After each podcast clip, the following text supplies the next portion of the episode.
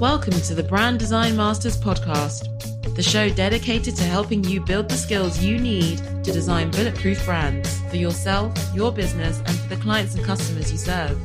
And now, here's Philip. Hey, everybody, welcome back to the Brand Design Masters podcast. I'm your host, Philip Van Dusen, and I am excited because I'm here today with Kathy Onetto. Kathy is an executive coach, career strategist, and brand strategy professional, and the owner of a brand consultancy called the Agency Onetto. Kathy's also the founder of Sustainable Ambition, a brand focused on creating a fulfilling career that offers a sense of ease in your professional and personal life while still being ambitious. Now, full disclosure, Kathy and I previously worked together co- as colleagues on a global branding agency in San Francisco, building brands for dozens of Fortune 500 clients and have also in recent years partnered on projects together from my agency, Verhaal Brand Design. So we have a bit of history with each other and we both know where all the bodies are buried. So this should be a fun conversation. And with that, I welcome Kathy. Yes, thank you for having me, Philip. I just want to say, actually, Philip is really one of my favorite people, if not my f- most favorite person. Yeah, he's rolling his eyes. Um, for those who are listening to this, to partner with on brand strategy and branding projects, um, he is my go to. That's very nice of you to say. And Kathy is obviously my go to strategist. Um, and taught me a lot about what I know about strategy. I've learned from Kathy. So hats off to you too. So tell me a little bit about sustainable ambition. What is sustainable ambition? Yeah, well, as you noted, the way that I define sustainable ambition is that it's about creating and crafting a fulfilling career to support your life from decade to decade. And that's really with an end goal of creating more fulfillment in your professional and personal life uh, with more ease while still being ambitious.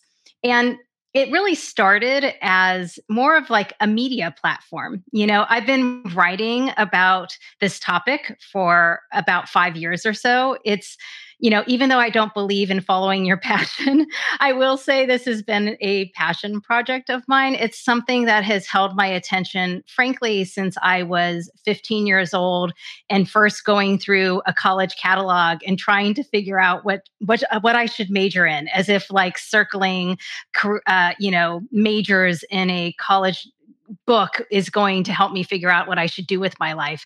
Um, but it's held my attention all of my career. This notion of really thinking about one's career um, and what I should do next. It's kind of been my touchstone as I've gone through my life, a question as I come to transition points. And so uh, I've thought about this a lot um, over time. I even did as I was in business school, like a career transition workshop. I've worked with coaches across the course of my career. And it co- has culminated in this platform that I now started called Sustainable Ambition. And as I said, I have a lot of writing and tools on the topic that I offer on the website. And then I also also offer one on one coaching, workshops, and VIP sessions as well. So, would you say that Sustainable Ambition as a brand and as an offering was really influenced by your own journey? Are, and are you bringing aspects of what your learning was through that journey to to what you do with Sustainable Ambition?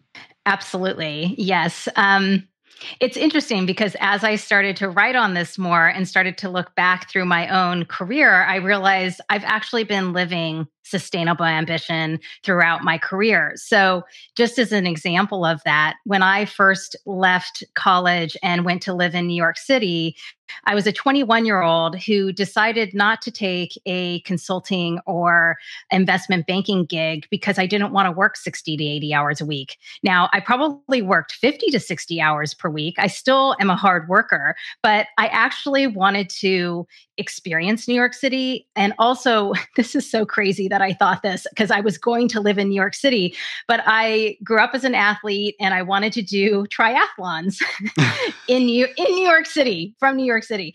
Um, and i did that by way by the way um, wow. from new york city. And but that's how I, I made that choice in that moment. Or like making a choice to go to business school at berkeley. Um, that was a conscious decision. I didn't apply to certain business schools because i didn't want to be in certain cultural environments. And nothing against those business schools. It was just my own personal fit for myself where you know berkeley has now termed this as one of their values this idea of confidence without attitude. I really wanted to be around people that kind of had a certain value set and berkeley was um, had a culture that was felt like a fit for me. And so as i think back on my own career i've i've made these kind of decisions that align with some of the philosophies that I've put in place around sustainable ambition. And then, yes, some of the things that I'm even been living through or going through over the last several years, even as I've gone out as a solo pluspreneur, I'm I'm bringing some of that insight into sustainable ambition. So let me just mention one other thing around that, Philip, because uh, um, I, I now I'm getting nervous because I've started to say this on my own podcast and now I'm going to say it here. Like, shh, everyone, I took a sabbatical. Uh, now, so like there's, I have um, a guide on my website, Sustainable Ambition, that talks about how to sabbatical. You know, that's not something that is common. It still, to me, feels like it's kind of a taboo in the mm. corporate world. Uh, and so, those are the types of things that, yes, from my own experience, I'm also bringing into some of what I offer on sustainable ambition. I mean, from what I know, sabbatical can sometimes be code for I'm out of work right now. And so that could be some of that taboo around it because that's what people think sometimes when they hear it.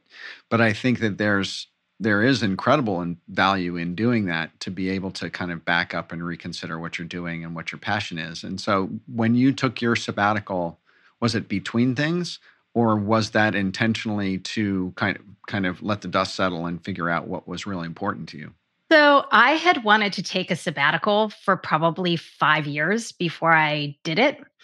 And part of the reason why it's, I remember distinctly having a conversation with a friend where I said, I really just feel like I need to take a break. And part of that was because, you know, I've actually started to ID this in people as I've been coaching more recently, where it seems like there are some of us that kind of need a steady state. And then there are some of us that, like, when we get into something, we're all in and then it's kind of like we need bigger chunks to recharge and so i'm one of those type of people. I'm a highly committed highly dedicated worker and somebody that gives her all and so not in, not surprisingly i got to a point where i felt like i really needed a break but i also had a job opportunity come up and my husband also ended up deciding to take a break. So i took that job opportunity and you know I had to wait until I was able to take that break.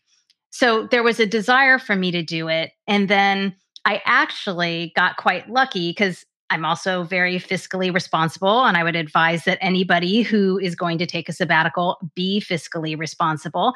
And so we planned for it. And then I got lucky in that where I was working, they were like, we don't really want to lose you. Would you like fine go and take your seven and a half months off, but will you come back and then help us through this period of time? Uh, and then, you know, you can go on and do what you want to do next. And so it really gave me, it was a planned break. It's very strategic and thoughtful and also thought through in terms of kind of financially as well as from a job perspective how do i land? What am i going to do after that et cetera. Not to say that the landing is always easy and that it doesn't take some working through um, but that's how it kind of took shape for me. So when you you've had and been a brand consultant and strategist um, on your own for a while with the agency Onetto, and now you have dialed in this um, the the executive coaching and the career aspect of it. Kind of, what would you say brought that on? What was what was that what was that pivot from doing mostly brand consulting? And are you going to give that up, or are you going to kind of focus entirely on on on coaching, or are you going to find that mix that's happy for you? Yeah, it's a great question. And I think that this is, you know, it relates a bit to sustainable ambition, which is my belief.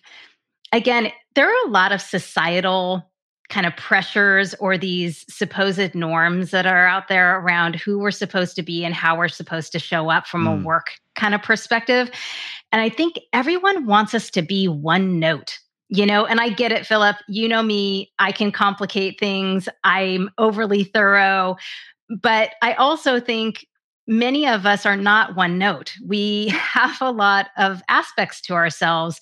We have a lot of different interests. And so for me, this is actually something I'm still working through, just honestly. And so I'm definitely still doing strategy work. And I think of my first myself first as a strategist. And I do, you know, business strategy, brand strategy, marketing strategy, et cetera.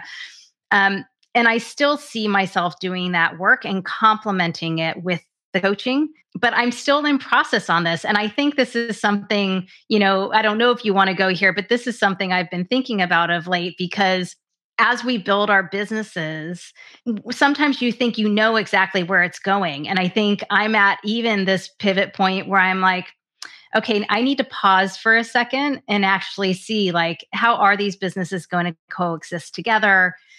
Where are those complementary points? You know what's important to the marketplace and where do i fit in? You know and then what what also brings me joy you know what makes me happy about my work. And i think that's a really important aspect to bring into these types of conversations too as we're building you know these these different aspects of our businesses out I think that's a really, really great point. I did a video a while back that asked the question, Are you a multi creative? And it was really popular. Like it kind of blew me away. And I asked in the video for people to share their stories of being multi creative in the comments. And the comments are the longest that I think I've ever gotten for a video. And it was really intriguing for me because there are so many creative people who have multiple streams of creativity. And it causes them an incredible, from what I'm reading, an incredible amount of angst and discomfort in trying to find that balance between their multiple outlets. Some people, you know, err on the side of being so multi-creative that they can't find one to focus on to leverage to make a, a living on and so it ends up being more torture than pleasure. And others um, just find that their streams are so disparate that they have a hard time kind of reconciling them in their own head. Um, and so it sounds like there's a bit there's a bit of that with you. And I, to tell you the truth i've kind of been going through it too in terms of my agency and then my own personal brand and teaching through brand design masters finding that balance between you know my community and the people i serve there and then my branding clients um, i do think they inform both wouldn't you say that they kind of they do i absolutely think they do and i've also had people tell me like look you would actually wouldn't be as interesting to me or I wouldn't be as interested in working with you as a coach if you weren't doing the strategy work mm. as well. I mean, I do think that there's something to like keeping your foot in the door of industry or keeping you know and being familiar with what's happening within organizations and, and companies and i I can be quite theoretical. And so uh, I think it's also helpful for me to keep some tie to that practicality, right? In the application uh, within organizations as well. I think it's also helpful from a coach perspective. Like, you know an individual operates within an organization right? And you have to kind of understand i don't know you know from a coach training they're kind of like got it's about the person and coaching them for their life and it, you don't have to understand their world completely. And i think that's partly true you know you are coaching the individual they need to be an expert in their life. But you know for executive coaching or for some of the other types of coaching that i do i think that that context actually really does having that context really does help this episode of the Brand Design Masters podcast is sponsored by Bring Your Own Laptop. BYOL.me is a top tier Adobe application video training website featuring Daniel Scott. Daniel's a certified Adobe trainer and keynote speaker at the Adobe Max conference every year. At BYOL.me forward slash Philip, you can learn everything from the basics to advanced aspects of your favorite Adobe applications, all for one low monthly subscription fee. Visit byol.me forward slash Philip, P H I L I P. Again, that's byol.me forward slash Philip. I just know you're going to be amazed at Bring Your Own Laptops courses. So let's pivot a little bit to talking about building your brand. When you you started uh, agency Onetto and then you kind of you developed i know a newsletter and found a voice there but then as you've now built you're starting to build sustainable ambition you now have two kind of brand streams going there can you talk a little bit about how you developed your own digital entrepreneur brand how did you go about becoming visible?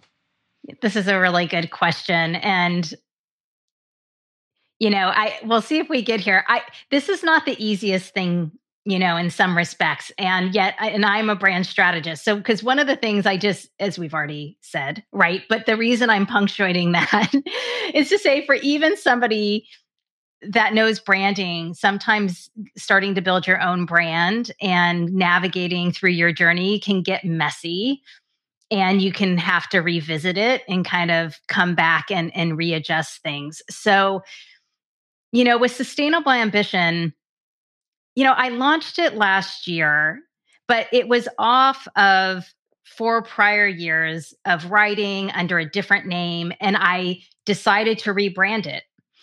All of what I had been doing around this career writing and what's have you. And I decided to rebrand it under this idea of sustainable ambition. And that came up out of an ideation that happened early last year. It seemed to be really sticky. It like had an association with all of my prior work. And, you know, as part of a business community that I'm a part of, I was encouraged, like, I felt like this was sustainable ambition was a term that like I'm like I got to get it out there because I want to own this and I want to own this platform and I want to trademark it. Well then it's kind of like okay, well get it out there as quickly as possible. Okay, well guess what? You think that that's just I'll write a quick article, throw it up on LinkedIn and I could have done that, but it took me a it took me a little while to like well what really is this idea? And let me frame it and create the structure around it. And then i started to realize as i went to go rebrand my website i'm like oh my gosh this is me launching my coaching practice. Oh my gosh this is a bigger project than i realized. And so all of a sudden i'm building rebuilding my website and I will say again, I'm a solopreneur. I also solo pluspreneur, but I also like getting my hands dirty and like getting into things. And so, how did I build this? Well, first off, I built a website and I built it myself and I built it on Squarespace and I used the videos that are out there and got myself to do that. Um, I like to write, so content is my core thing and how I'm thinking about really building my brand. And I kind of buy into Dorie Clark's uh, philosophy around becoming a recognized expert. So I believe in creating your own content and leaning into that and putting it out into the world. Uh, where I want to emphasize more going forward is really around what she calls social proof and getting more, you know, PR and pub- getting into publications and what have you, uh, as well as networking. Um, and one of the reasons, one of the things that I've done, so it's like I, I have this platform. I got, I built the website, got content, started to publish content. I have a newsletter. I have, um, you know, I'm posting on LinkedIn, which is I'm not a big social person, so LinkedIn is my core uh, social platform, and it makes sense, luckily for me, for the type of coaching I'm doing. Um, but then what I also did recently, and you were kindly on, is I launched, I decided to launch a podcast. And so that is yet another form of content that I am leveraging for a number of different reasons. Um, you know, there were a lot of different reasons I launched the podcast, but let me pause there because I can see where you want to go. Well, we'll talk about the reasons. Why? Why did you? No, I mean, writing felt natural you started with writing and developing content in your newsletter, which is amazing, by the way. If anyone needs to subscribe to an incredible newsletter, the link will be in the description. And then you moved to the podcast. The podcast, why did you go to that then, you know, much more kind of, I guess, public or or type of medium? And what were you what were you hoping to do there? It serves a number of different purposes for me. So one is obviously it's content Two is I see it as research for myself, right? I get to talk to people and learn and hear what they have to say. And for them to share their stories with me is amazing, as well as their expertise, because I talk with experts, authors, and friends. You check a couple of those boxes, uh, which is why I had you on. And you know so so it's it's content it's research and then it's also in this space you know I, I hope I don't, people who listen to this won't be like, oh my gosh, that's why she had me on. But it's like one of the things that Dorie Clark said, it says is also you need to network, right? And this is a new space for me. Okay. So stepping into this world, I am creating my second career right, around the space and creating expertise around career management and this overall space, which I think is really important in the future of work of what is sustainable ambition. And I just don't think we think about this realistically enough in our world right now. And so for me, the other th- way that the the podcast really serves is around networking and starting to give me a reason to get introduced to and to co- be in conversation with mm. people who are operating in this space. And then the final thing is I really enjoy it. It's I really enjoy being in conversation and this is an insight that I had just recently where I, if I look back at it sounds so silly but if I look back at some of the things that I enjoy the most about my work. It's been when I go into organizations and have to do projects where it's like, hey, go and do stakeholder interviews and go and interview like these 20 people across the organization, or um, do one on one interviews with a bunch of consumers. I love that. I love talking to people and just being curious and also seeking to understand and being empathetic. And so that activity I thought I would enjoy. Um, and and I'm definitely that's playing out. It's I I really enjoy being in conversation with people.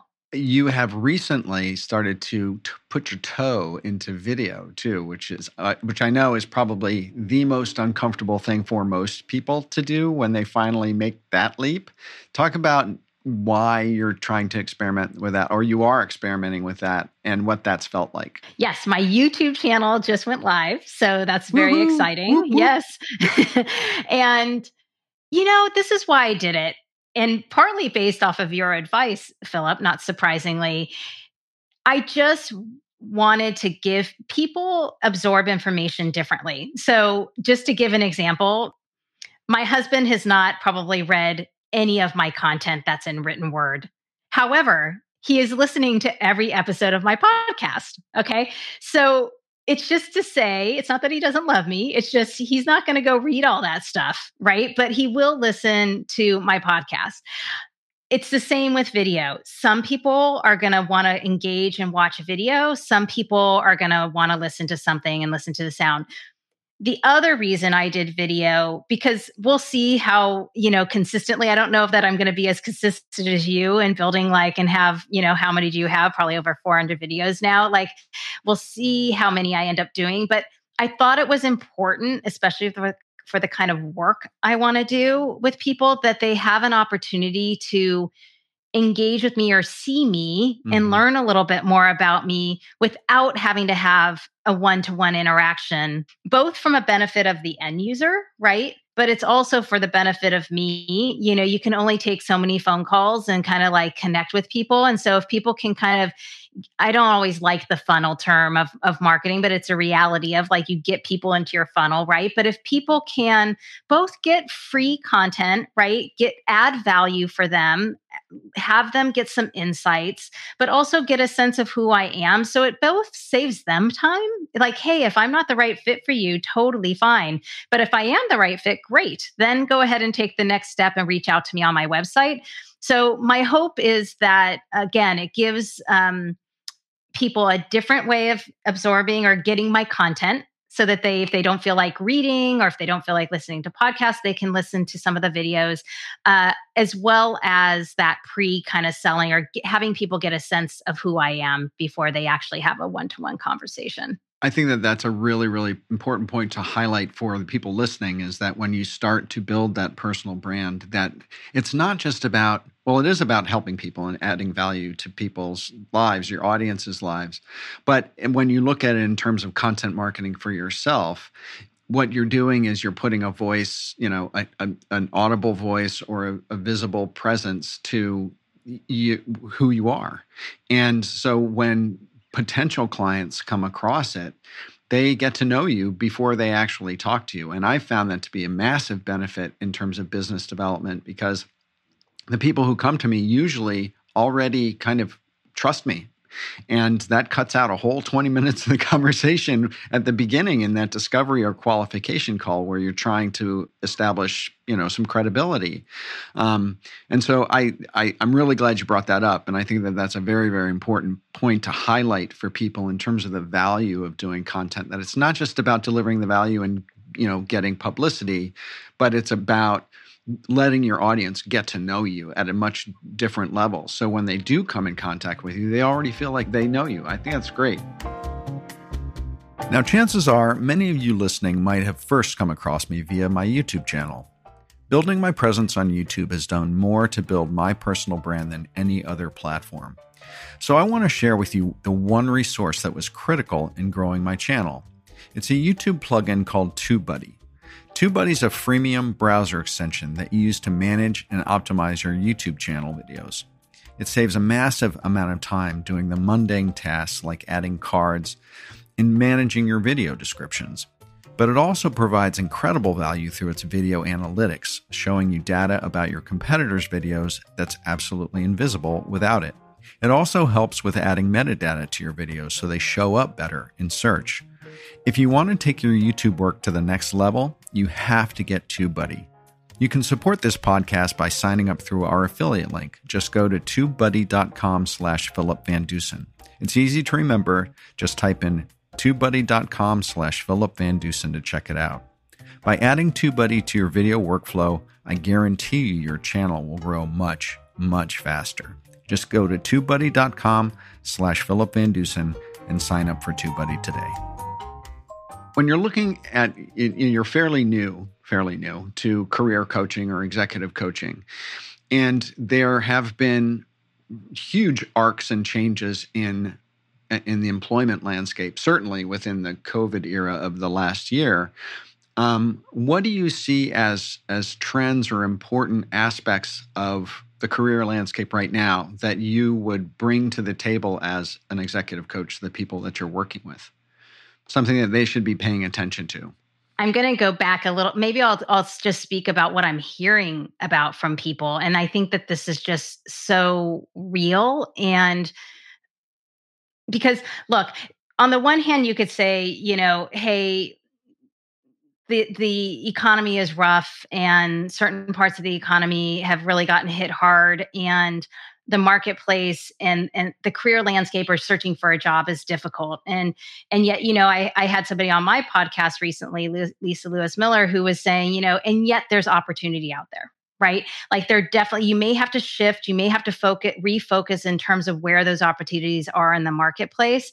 Um, so don't don't give up hope you know? Um, I will say to that point, I think a big piece of kind of thinking about one's career or looking for a job specifically say and i, I kind of i focus more on the upfront. There's a lot of work you need to do before you even get to a job if you're looking to do transition. And um, but i think once you do get to that point of looking for a job it is a lot of storytelling right? Mm. and it's getting comfortable about with like how do you tell your story? Who, how do you want to present yourself? Um, and how are you positioning yourself for what is next? Um, so that's one thing that I would that I would think about in terms of the marketplace. The second thing I was going to bring up, and it does relate back to sustainable ambition, but I only say this because of the impact of of COVID and and the pandemic and the impact frankly i know everyone's saying it's a she session and i think that that's true but i think this is impacting everyone, especially people with little children, with little kids at home. I was going to say with children at home. And wait, hold it. I, can I back up a second? You said she session? She session. Is that like a recession, but with she? Yes. So women have really been disproportionately impacted by the pandemic, right? Mm-hmm. And so there have been more women who have exited the workforce because of the pandemic mm. and because of the need to, because they bear a, more of the brunt of the work at home. Um, even though, you know, men think that they do 50% of the work, there's data that says like it's really, if you ask the women, then it's really, they're like, mm, it's more like 25% of the yeah, work, right? right. The and so it's not 50 50. Um, and there's plenty of data out there that will show, you know, that has shown for decades like, look, women are still doing a disproportionate amount of the work at home. And so as soon as like, when p- kids had to go home if you have children at home women that's that's just it's born a brunt and so you've had a lot of women that have stepped back and so there is a lot of dialogue right now around this point of hey we, we're in this she session like how are we going to get as we start to come out of this how are we going to get women back into the workforce? And so there's been a lot of dialogue around hey women we're taking a step forward and now it's kind of like impacting um, women in this regard because they've stepped out of the workforce. Mm. um, and i think that you know so certainly the, the pandemic has had that impact. And i think this gets to the, the other point that i was going to make. So it's good that you emphasized it because we're all stretched right? The number of people that I talk to now, too, who are like, oh my gosh, it's even worse during the pandemic in terms of because every meeting has to be on Zoom or there can't just be this five minute, like quick touch base. It's a 30 minute call. And it's a, you know, so people just aren't getting downtime. And, you know, this whole uh, really trying to find, um, more work life integration and, and space for people to kind of um, frankly operate better overall you know because it, it's just people are overwhelmed I mean, that's really what it comes down to, right? And so um, there there isn't um, enough space in our in our work environments for people to really achieve the sustainable ambition that I'm talking about. And I think to me, there's going to be a really interesting uh, and i need to do some more thinking around this but like as we start to think about how we go back to a workplace where people are like hey, not everyone's coming in five days a week. A lot of people are starting to talk about this, right? And I really think this is a moment in time when organizations have to truly rethink how work gets done. So if you think about some of these like distributed companies, um, like a Basecamp or some others, where you know they don't have a headquarters office, right? And people, well, some of these companies are tech companies where you know and they're very interesting how they build their cultures and how they do their work it's it's not going to work for every single company. It's great that it works for them but i think companies are really going to have to rethink how they structure work within them to provide people with ways of working that frankly i almost kind of think this might be a push or a force uh, a push to finally get professional workers to get that unlock of productivity that people have been like, why are we not seeing more productivity, you know, based on kind of like during this technology revolution? And I'm like, it's because we partly have to rethink how we actually do work together within organizations. Yeah, I, I heard a podcast recently that was um, it was on um, the New York Times, I think, and it was a guy who recent who wrote a book about that that productivity gap and how apps, essentially communication apps like Slack, have eaten up all of our time. That it's this constant flow of chaos and and our ability to um, create a staged approach to our work has turned into kind of an all on all the time kind of approach and that that is what has eaten up our productivity because we aren't built for that kind of multitasking and we're being constantly pulled in 10 million directions. I mean i don't know about you but since the pandemic is like i abhor email now. I may not run my whole business on email but i like dread opening my email or keeping up with it literally just keeping up with it is really hard. You know, now that you're moving into this kind of ex- uh, level of expertise within us within, you know, a career coaching and and sustainable professions, are there any suggestions that you have for people in this period of time where they're feeling overwhelmed? Are there any tools or techniques that you're using that are kind of keeping your head above water?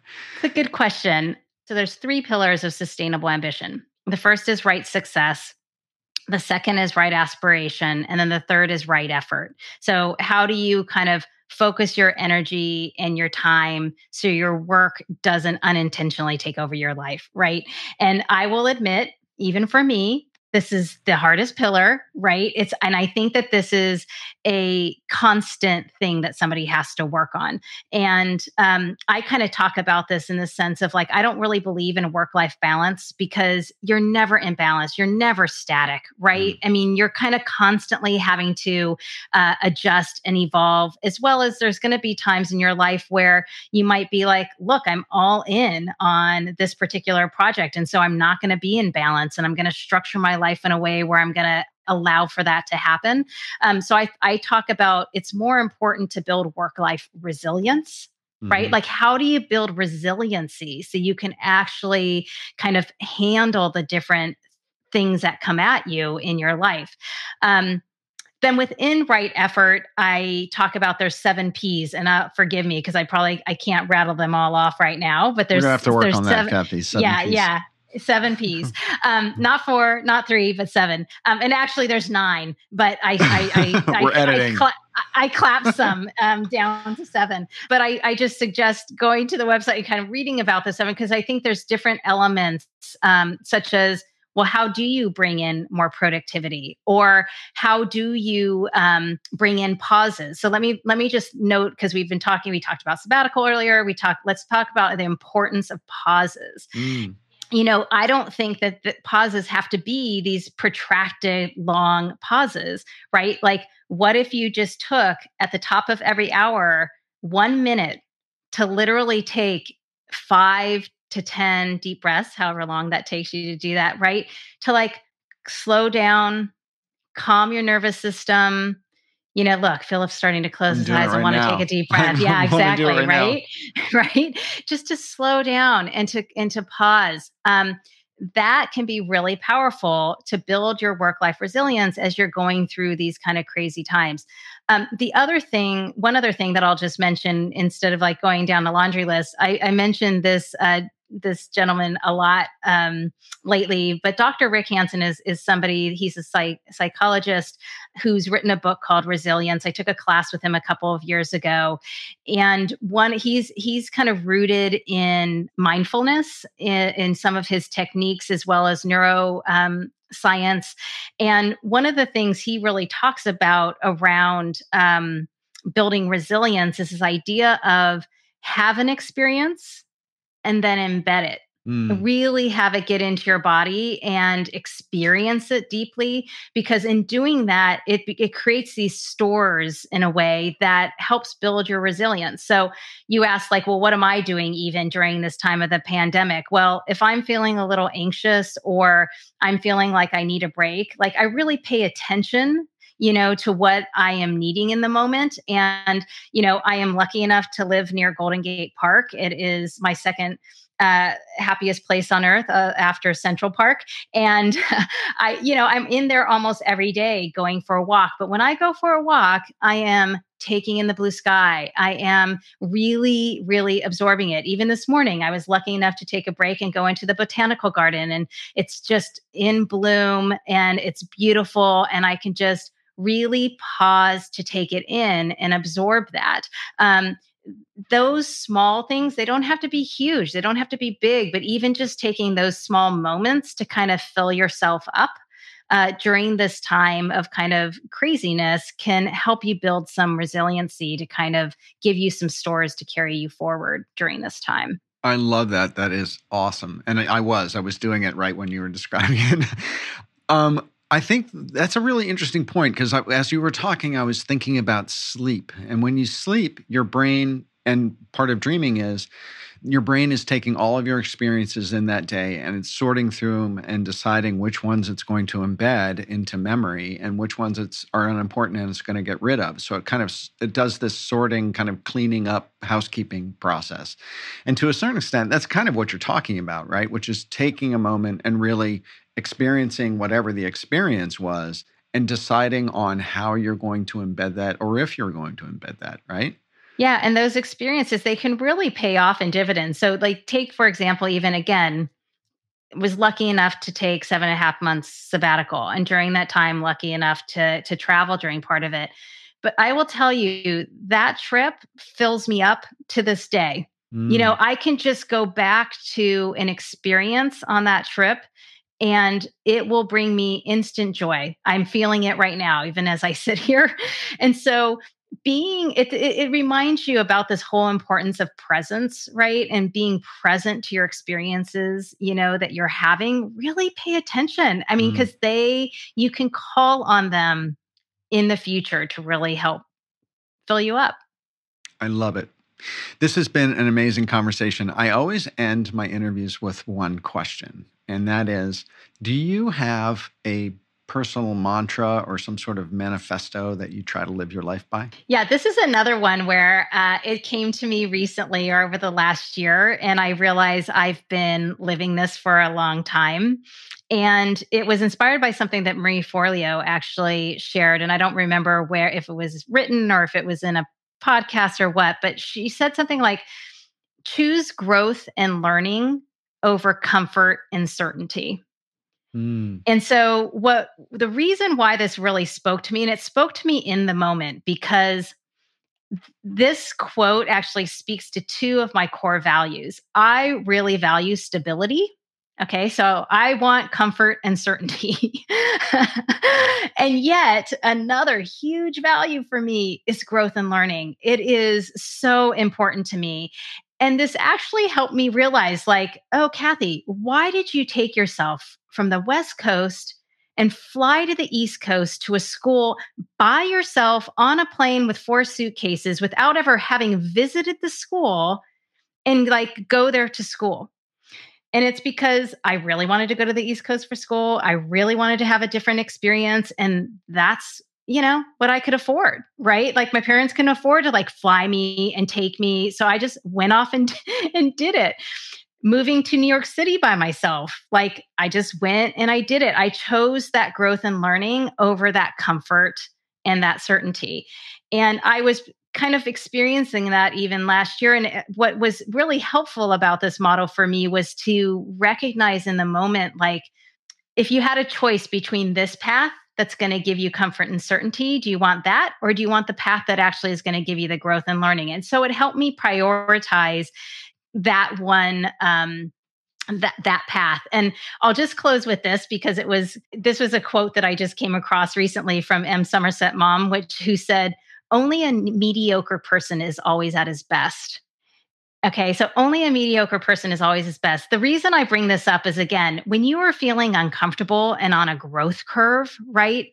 It's because you're you're reaching for something more. Mm-hmm. You know, you're you're not staying static. So it's like it's just to say, I really um, I'm I'm I'm putting my motto out there to others. Just this choice of choose growth. Choose that growth mindset that carol Dweck talk, talks about. Challenge yourself and embrace. Just as you say philip i'm going to bring yours in here. Dare to suck yeah. right? Like dare to be on that learning curve um, because there's so much richness in that growth and learning.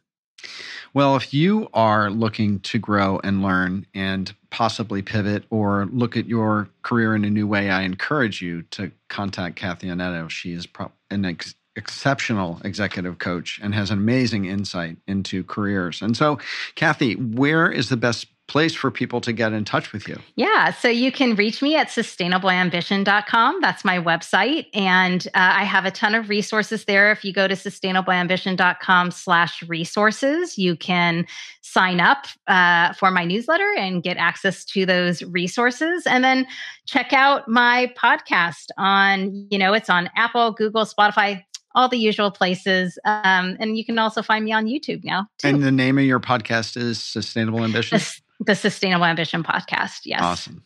Well, thanks for speaking to us, Kathy. It was really great having you on the show. Thanks for having me, Philip. This has been great.